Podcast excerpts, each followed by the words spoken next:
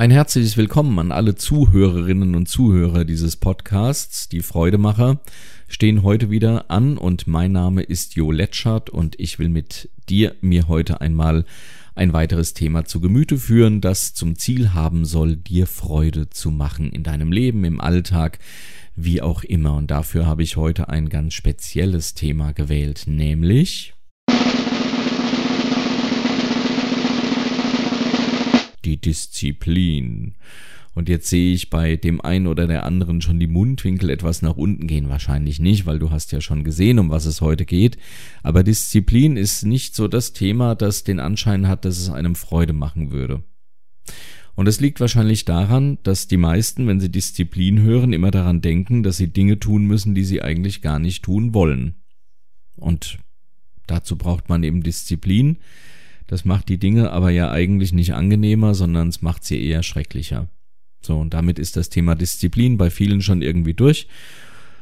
Und sie sind dann lieber mal nicht diszipliniert. Aber ganz ehrlich, die meisten von euch werden äh, meistens auch diszipliniert sein, werden ganz brav ihre Steuererklärung machen, wenn sie sie denn machen müssen. Nicht, weil sie sie gerne machen, sondern weil die Konsequenzen, sie nicht zu machen, noch unangenehmer wären. Das heißt, natürlich hast du in dem Falle schon einen Vorteil, wenn du die Steuererklärung machst du hast das Finanzamt nicht am Hals, hast keine Mahnung, musst keine Mahngebühren bezahlen und so weiter und so fort.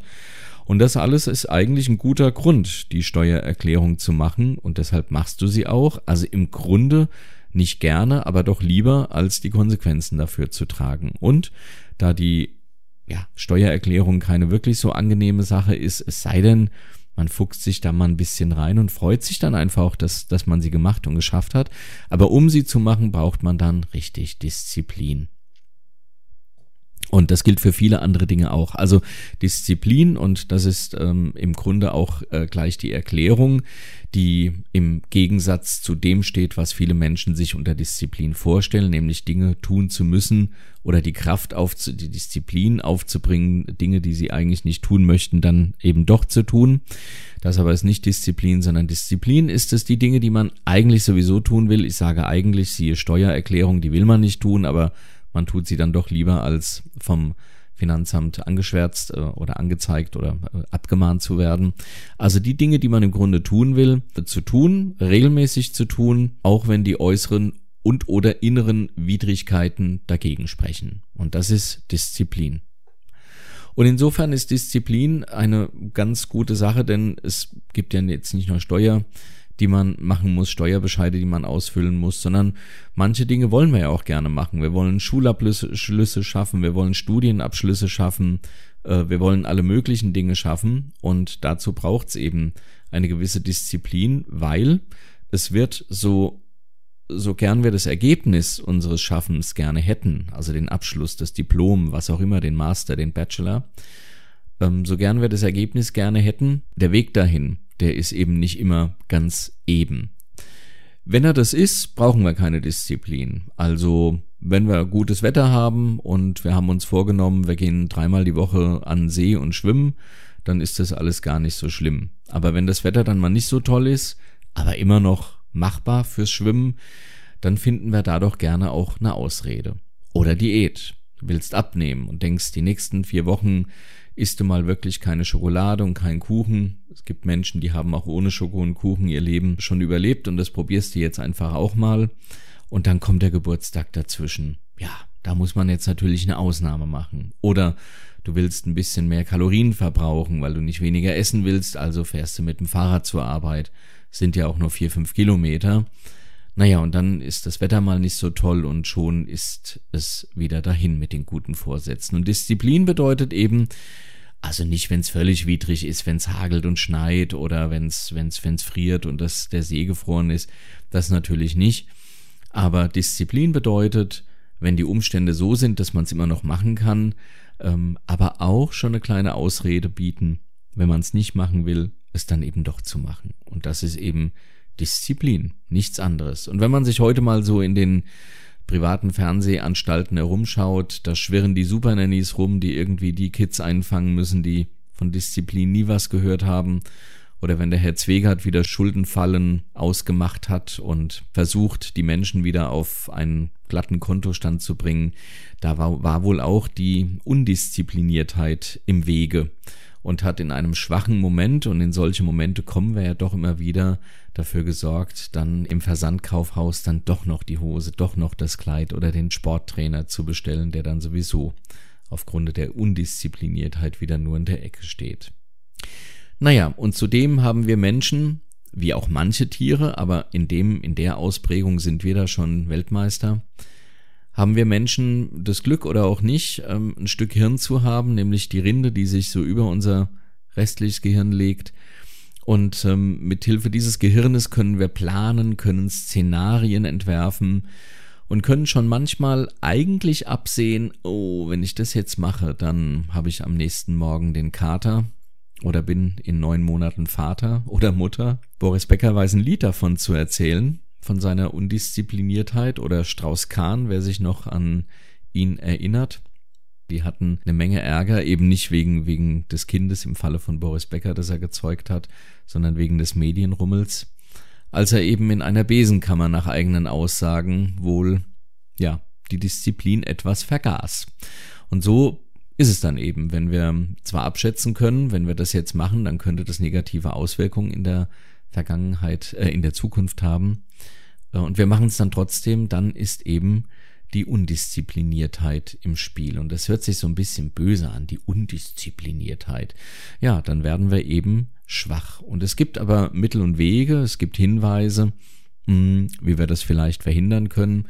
Äh, zumindest können wir uns mal bewusst machen, was denn überhaupt Disziplin ist und was sie uns nutzt und wie wir dahin kommen können. Disziplin also als Grundlage für ein angenehmeres Leben, ja, könnte man so sagen. Forscher haben sich jetzt natürlich gefragt, wie kann man das denn eigentlich, ja, wie kann man das denn rauskriegen? Wie kann man Disziplin denn überhaupt testen? Und sie haben ähm, ein paar Werte gefunden und haben gesagt, ähm, Disziplin ist dann, wenn eine Person einer Versuchung widerstehen kann. Und das, was man im Experiment dann vielleicht rausfinden kann, ist, a, kann sie dieser Versuchung widerstehen und wenn ja, wie lange? Und ähm, was macht diese Person eigentlich widerstandsfähig und was macht sie vor allem auch schwach. Ist ja immer ganz wichtig zu wissen. Dazu gibt es ein Grundexperiment, das ist das Marshmallow-Experiment, das man mit Kindern gemacht hat. Kinder vermutlich deshalb, weil Kinder ähm, da noch etwas unbefangener sind und noch nicht so viel über die Zukunft nachdenken, wie wir Erwachsenen das tun, was uns auch nicht immer unbedingt hilft. Aber deshalb hat man es mit Kindern gemacht. Und man hat ihnen Marshmallows präsentiert. Das ist das, was man bei uns, glaube ich, Speckmäuse oder sowas nennt. Man hat ihnen also Marshmallows äh, präsentiert, einen Teller mit einem und einen mit mehreren. Und man hat gesagt, du pass auf, wenn du diesem einen auf diesem einen Teller widerstehen kannst, ne, eine kurze Zeit, dann ähm, kriegst du die drei anderen auf dem anderen Tablett zuzüglich zu dem einen darfst du dann auch noch essen. Und dann ist äh, der Mensch, der diesen Versuch geleitet hat, aus irgendeinem Vorwand raus aus dem Raum und hat das arme Kind dann über Kamera beobachtet. Und in der Tat gab es eine Menge, die haben mit sich gerungen, um dann aber zu sagen, ach komm, pfeif drauf und haben den Marshmallow eben gegessen, haben dann natürlich die drei anderen auch nicht bekommen. Kennen wir irgendwie. Wir nehmen oft gerne mal das schnelle Geld, wir machen oft gerne mal die schnelle Nummer, sage ich mal, und haben dann irgendwann etwas später müssen wir es bereuen und denken uns dann, ach, wärst du da doch mal irgendwie ein bisschen disziplinierter gewesen.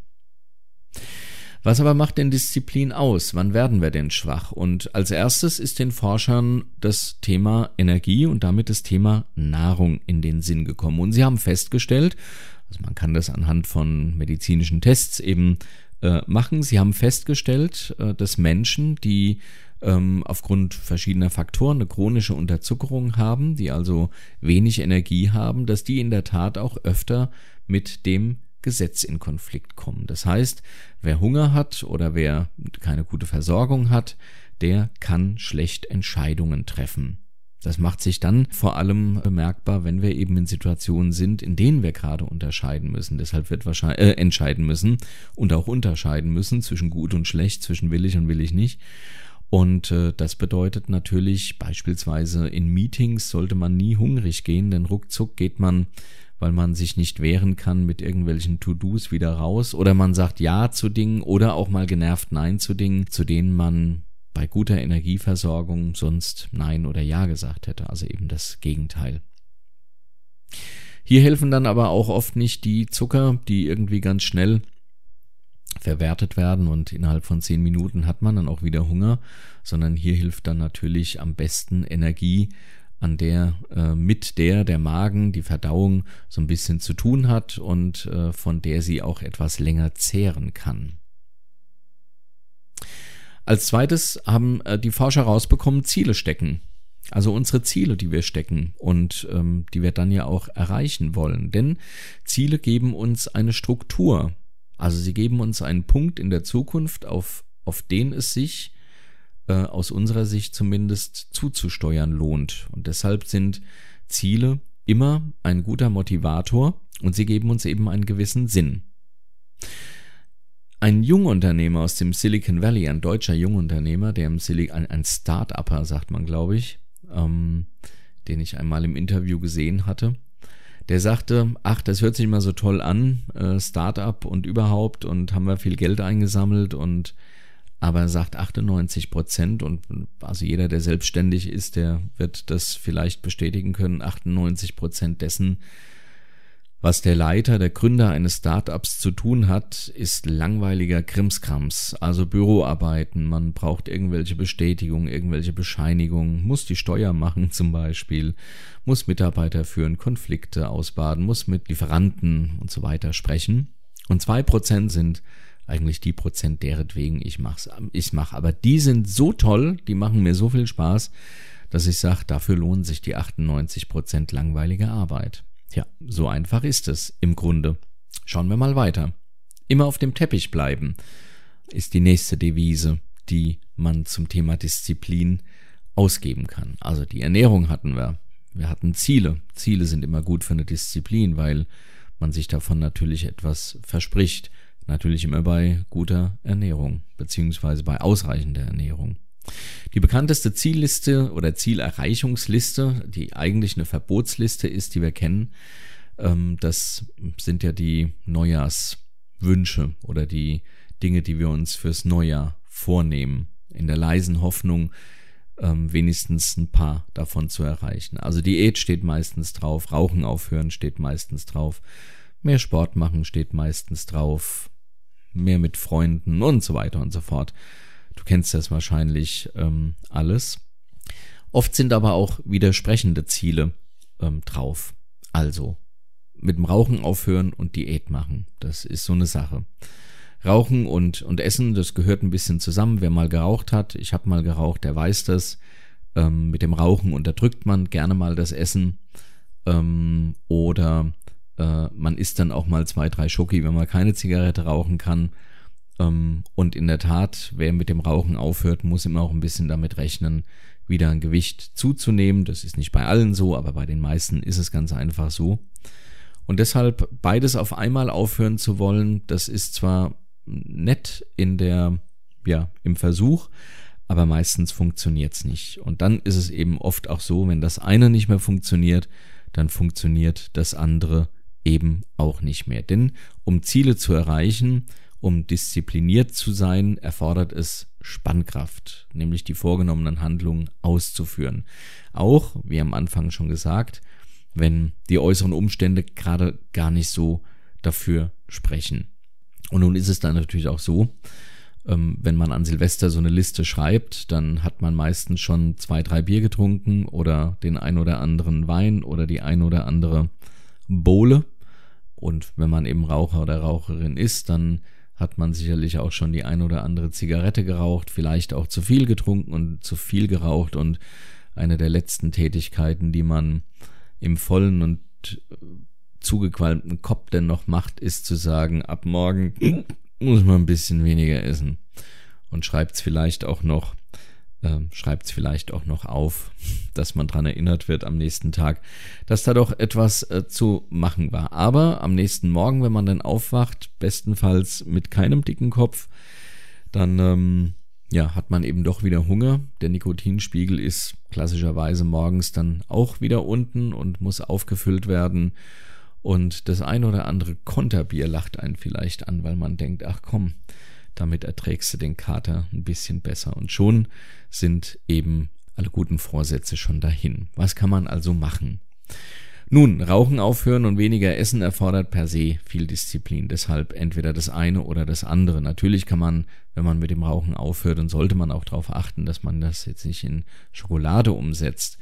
Aber explizit zu sagen, ich nehme auch noch drei Kilo ab dabei, das halte ich für schwierig. Vielleicht wäre es ein gutes Ziel zu sagen, ich gönne mir zwei Kilo oder drei Kilo, die ich durchs Nichtrauchen in den nächsten sechs Monaten zunehmen kann.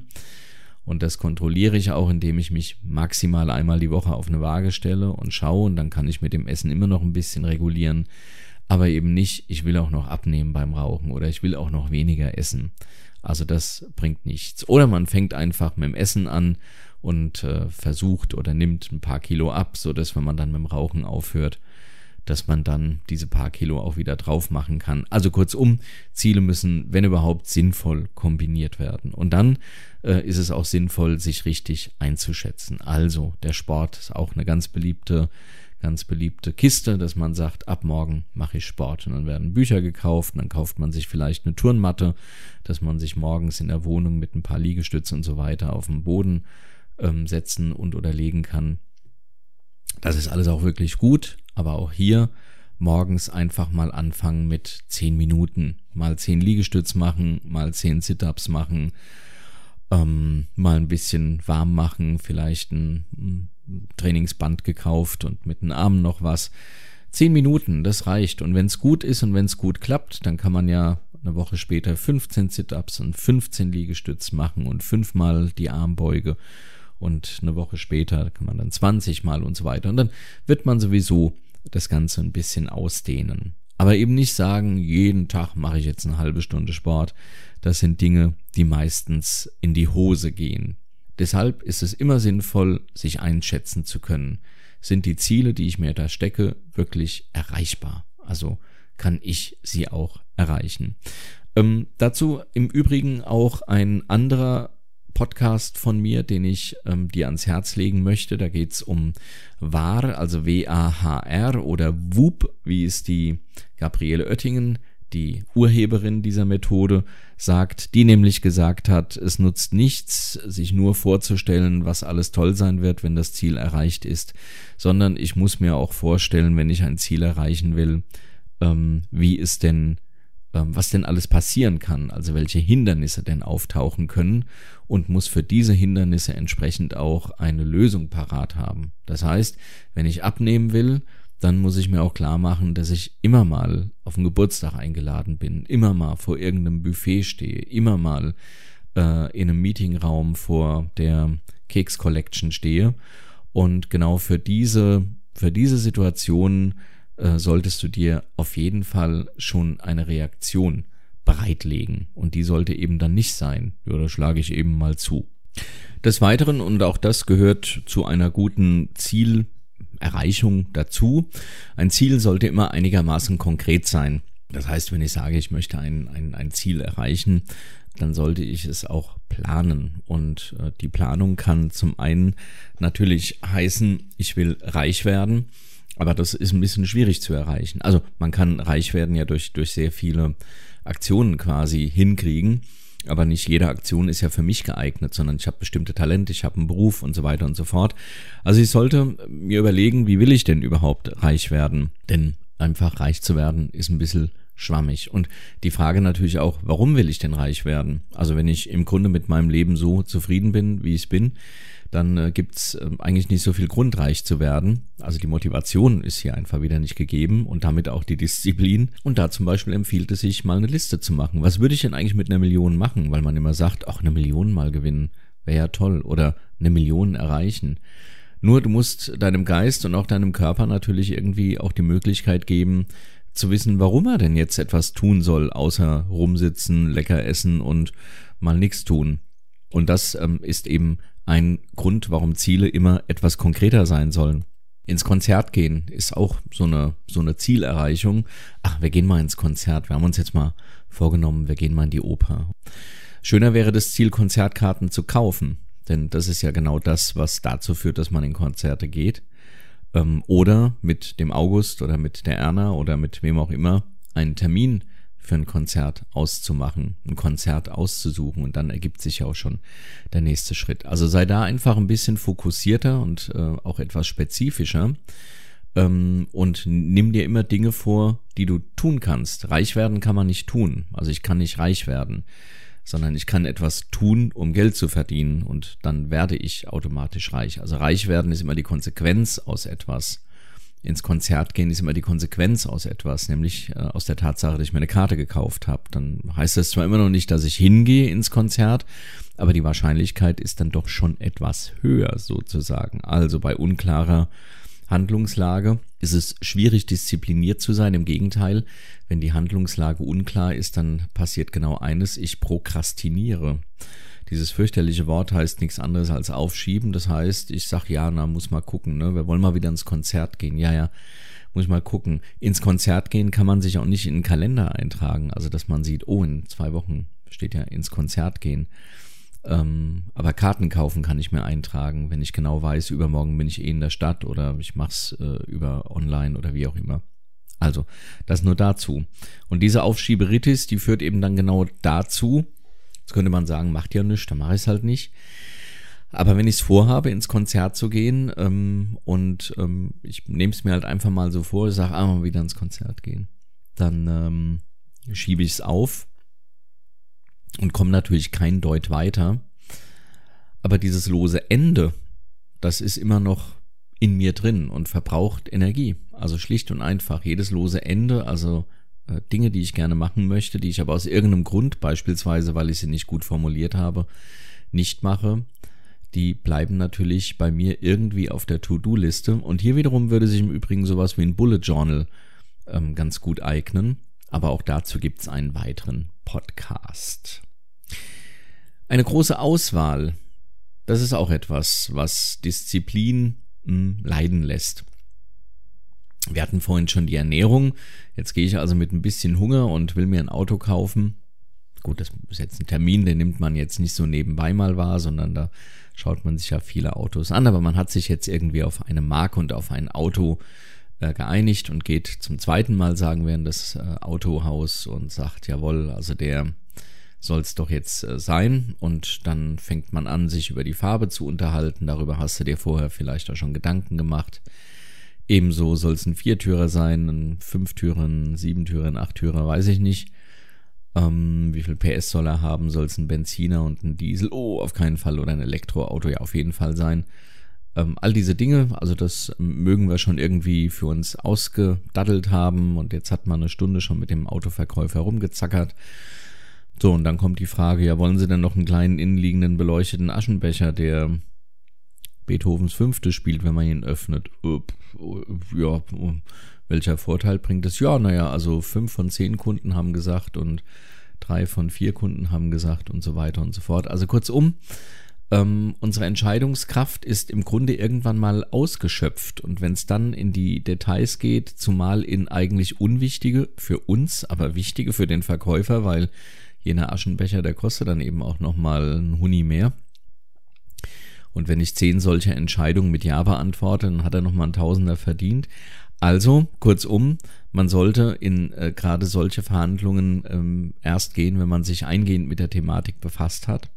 Denn je größer die Auswahl ist und je mehr ich schon entschieden habe, umso schwieriger wird es, die Disziplin einer weiterhin guten Entscheidungslage aufrecht zu erhalten. Dasselbe passiert, wenn wir hungrig einkaufen gehen.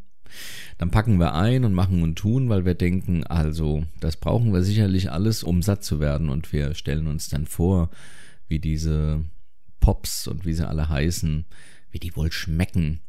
Wer mal gefastet hat, der weiß, man könnte während der Fastenzeit meterweise Kochbücher schreiben, macht man natürlich nicht, aber es kommen einem die besten Rezepte. Und so ist es eben auch, wenn man hungrig einkaufen geht. Und nebenbei, ähm, man sollte dann auf keinen Fall mit Freunden einkaufen gehen, denn ähm, und, und die dann nach Rat fragen, denn ähm, gute Freunde wissen zwar sicherlich, was uns gut tut, aber sie müssen die Konsequenzen auch nie tragen. Insofern äh, lohnt es, diese Entscheidung tatsächlich äh, alleine zu treffen. Sicherlich kann man sich Ratschläge einholen, aber immer unter der Prämisse, dass man sie nicht unbedingt ausführen muss. Wohingegen es durchaus sinnvoll sein kann, und da kommen wir zum nächsten Punkt, es kann durchaus sinnvoll sein, gemeinsam mit Menschen Ziele zu erreichen. Also ein Tipp ist ja immer, den Leuten zu erzählen, dass man mit dem Rauchen aufhört. Oder den Leuten zu erzählen, den Freunden, vielleicht auch nur den Ängsten, aber denen zu sagen, du, ich will die nächsten vier Wochen mal ein bisschen weniger. Gerade wenn man mit denen denn unterwegs sind, hat man hier vielleicht immer auch noch mal ein bisschen Rückhalt, dass sie sagen, nee, komm, dann gehen wir jetzt nicht ins, ins tolle Restaurant essen, sondern dann machen wir eine schöne Fahrradtour oder sowas. Und noch besser ist es im Übrigen, wenn diese Freunde oder die anderen Menschen mitmachen und die Ergebnisse ihrer Bemühungen auch mitteilen. Weight Watchers kennt jeder oder die meisten kennen es wahrscheinlich, die machen das. A, trifft man sich gemeinsam zum gemeinsamen Abnehmen. Und dann, ich weiß nicht, ob das heute noch so ist, ich war selbst nie mit dabei, aber dann wird ja öffentlich gewogen und dann wird eben schon geschaut, ach, die Marita, nun guck mal, äh, letzte Woche hast du 75 gehabt, diese Woche hast du 74. Herzlichen Glückwunsch. Und hier der Klaus, letzte Woche hast du 63, diese Woche 65. Na. Und diese Blöße will man sich natürlich nicht geben. Also kurz, wenn man in so einen Wettkampf reinkommt, es gibt auch Online-Plattformen, die das ja machen, da kann man dann, dann über seine schrittzählende Armbanduhr gleich nach Beendigung des äh, Joggens auf den sozialen Medien wird dann automatisch ja gepostet. Ihr erinnert euch vielleicht noch an diese nervigen Dinge, äh, diese nervigen Mitteilungen. Wird dann gleich gepostet. Also der Rudolf ist 20 Kilometer gelaufen mit, weiß nicht, wie sie hießen, Runtastic oder sowas. Das sind dann genau die Mitteilungen, ähm, die man als unerwünscht markiert. Aber äh, diejenigen, die in einer solchen Gruppe eben sind und die über solch so ein Portal oder beim gemeinsamen Wiegen eben in so einem Raum gemeinsam sind und sich dann auch vergleichen, also in so einem Wettbewerb sind, ähm, die motiviert das eben durchaus. A, will man natürlich nicht doof auffallen, dass man da schon wieder zwei Kilo zugenommen hat. Und B, motiviert es eben zu sehen, andere machen das auch, bringen auch die Disziplin auf. Also dann kann ich ja entsprechend auch diese Disziplin aufnehmen. Ich hatte es am Anfang schon gesagt, es ist immer leicht, an einem durchkaterten Morgen festzustellen, nie wieder Alkohol. Ähm, was da entsteht, nennt man die Empathielücke. Und die Empathielücke ist das im, im Grunde bezeichnet das, dass man in solchen Momenten sich einfach nicht vorstellen kann, dass jetzt mal eine Woche kein Alkohol trinken oder mit, mit noch einem fürchterlichen Husten von den fünf Päckchen Zigaretten am letzten Abend kann man sich gar nicht vorstellen, dass ein, eine Zigarette mich je noch mal glücklich machen könnte. Ähm, diese Empathielücke allerdings ist trügerisch, denn spätestens wenn mein Organismus wieder im normalen Modus ist, ist die Empathielücke entsprechend auch weg und mir dürstet es eben wieder nach dem Schnitzel oder nach was auch immer. Ja, fragt sich, was ist zu tun? Regel Nummer eins, nichts aufschieben. Oft sind es Impulse, die uns hindern, Dinge gleich zu erledigen, die uns ablenken. Da wird eine SMS geschickt oder eine WhatsApp heute oder ein Telegramm oder was auch immer und wir schauen und wenn wir schon mal aufs Handy schauen, können wir auch gleich noch die anderen Nachrichtenportale abchecken und ähm, das ist nicht sinnvoll. Nichts auf dem letzten Drücker machen im Übrigen. Das ist äh, genauso eine, ein Märchen, dass wir glauben, wir sind besonders kreativ, wenn wir auf dem letzten Drücker die Dinge erledigen. Meistens ist es umgekehrt der Fall, weil wir eben kreativ sind, können wir auf den letzten Drücker die Dinge erledigen. Aber das powert uns in aller Regel mehr aus, als wenn wir eine Woche vorher schon anfangen oder einen Monat vorher auch schon anfangen. Und wir sind danach oftmals doppelt so müde ähm, in diesem Thema, als wir es wären, wenn wir einfach schon, ja, statt einmal mehr an den See zu gehen, uns einmal mehr an den Computer gesetzt hätten. Und man darf nicht vergessen, wie vorhin auch schon gesagt, so ein Thema schwirrt uns dann ja doch im Kopf rum. Also das, was wir in der Woche hätten erledigen können, aber eben nicht erledigt haben. Das schwirrt uns dann, weil wir es eben nicht erledigt haben, diese Woche auch noch im Kopf herum und blockiert unsere Energie. Bringt also wenig Sinn. Es bringt mehr Sinn zu sagen, komm, irgendwann muss ich es machen und ich fange jetzt einfach schon mal an. Und den Feinschliff, den kann man zwei, drei Tage vorher machen. Ähm, also bevor man irgendwas abgeben muss oder den Vortrag halten muss oder wie auch immer. Dann die Spannkraft. Ich hatte eben schon vom Autokauf erzählt. Wir fahren vielleicht nach, ähm, nach der, nach erledigter Arbeit äh, um 18 Uhr ins Autohaus und ja, da kannst du dir einfach vorstellen, dass deine Spannkraft schon relativ niedrig ist. Einfach weil du den ganzen Tag gearbeitet hast. Du musstest schon eine ganze Menge Entscheidungen treffen. Du hast dir vielleicht Gedanken über die Farbe, über den Hubraum und, und so weiter gemacht, aber eben genau bei den kleinen Dingen, da merkst du, okay, ich kann es jetzt einfach nicht mehr. Und da hilft es dann tatsächlich zu sagen, passen Sie auf, wir kommen am Sonnabend, ich habe mir das jetzt, wir kaufen das Auto, ich habe mir jetzt alles angehört, ähm, aber ich muss noch mal eine Nacht drüber schlafen oder ich muss überhaupt mal schlafen, äh, gut schlafen und dann gehst du einfach gut ausgeruht am nächsten Tag oder am Wochenende zum Autohändler und kannst eben auch über den Aschenbecher entscheiden, der noch eine Menge Geld kostet, aber dafür Beethovens Fünfte irgendwie spielt, aber den du dann vielleicht doch nicht brauchst, wenn du es dann mal mit der nötigen Spannkraft so richtig überlegst. Also, sobald irgendwie äh, Zeichen einer verminderten Spannkraft auftauchen, dann solltest du abtauchen und sagen, an dieser Stelle beenden wir das Ganze und morgen geht's weiter. Nicht, nichts übers Knie brechen, das ist das Allerwichtigste und wenn nötig eben Entscheidungen auch verschieben. Steck dir nicht zu viele Ziele. Das ist mal das Allerwichtigste. Also nicht rauchen aufhören und essen aufhören und noch Sport machen und noch dieses und noch jenes. Fang mit einem an und sei da einfach auch realistisch. Also keine 10 Kilo abnehmen. Probier's doch mal in den nächsten drei Monaten mit drei Kilo beispielsweise. Wenn's fünf Kilo werden, umso besser. Wenn's nur zwei werden, ja, Ziel fast erreicht. Also sei realistisch und sei vor allem auch nett und freundlich zu dir. Und wie schon gesagt vorhin, sei dir darüber, darüber im Klaren, dass immer irgendwelche Widrigkeiten auftauchen können und lerne mit diesen Widrigkeiten im Vorfeld schon umzugehen. Also mach dir einfach Gedanken, wie du damit umgehen möchtest, wenn eben so eine Widrigkeit entsprechend auftaucht. Und vielleicht noch ein Wort zur Aufschieberitis, also zum Prokrastinieren. Prokrastination, also Dinge zu verschieben, kann durchaus auch sinnvoll sein. Nämlich, wenn du zum Beispiel sagst, ach, die Zigarette, die ich jetzt rauchen würde, das Stück Schokolade, das ich jetzt essen würde, mache ich erst in einer Stunde. Komm, die Stunde geht noch. Und dann geht vielleicht noch mal eine halbe Stunde. Und vielleicht noch mal eine halbe Stunde. Und so lernst du auch Stück für Stück, dass du auch ohne das Stück Schokolade mal auskommst und auch mal ohne die Zigarette auskommst. Also das wäre sozusagen etwas, positiv Verschobenes. Und dann lässt sich Disziplin eben durchaus mit kleineren Übungen stärken. Sei es, dass du dir vornimmst, gerade zu sitzen. Also dich nicht so in den Stuhl zu fläzen, in den Bürostuhl.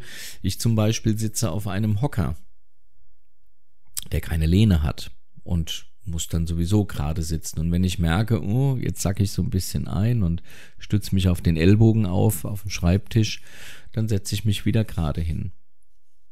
Oder eben morgens die zehn Minuten, mehr nicht, zehn Minuten Bewegungsübung. Das tut dir nicht weh, es ist nicht zu lange. Wenn es mal 15 Minuten werden, ist es auch gut und wenn nicht, hast du dir eh nur die zehn Minuten vorgenommen. Oder irgendetwas anderes, was du eben in einer Regelmäßigkeit machst und was im Grunde so wenig Aufwand erfordert, dass du auch bei Widrigkeiten und gerade bei Widrigkeiten sagen kannst, nee, ich mach's trotzdem, aber doch schon so viel Aufwand äh, erfordert, dass es Widrigkeiten geben kann. Damit kannst du Disziplin in der Tat lernen. Und alleine, dass du dir diesen Podcast angehört hast und den ein oder anderen Tipp hoffentlich mitgenommen hast, alleine dieses Bewusstsein hilft dir vielleicht beim nächsten Mal, wenn du denkst, ach nö, jetzt nicht, zu sagen, ach doch, gerade jetzt. Ein letztes Wort soll George MacDonald haben. Der hat gesagt, der freie Wille besteht nicht in der Freiheit, das zu tun, was man tun möchte, sondern in der Kraft, das zu tun, was getan werden muss, auch wenn es uns innerlich widerstrebt. Oder vom NLP-Gründer Richard Bandler noch anders ausgedrückt, Who is driving the bus? Oder zu Deutsch, wer ist hier eigentlich der Busfahrer? Ich gebe mal die Antwort. Du natürlich. Viel Freude. Dein Jo Letschert. Und wenn du mehr Informationen haben möchtest, dann schau doch mal auf www.letschert.net. Wir sehen uns.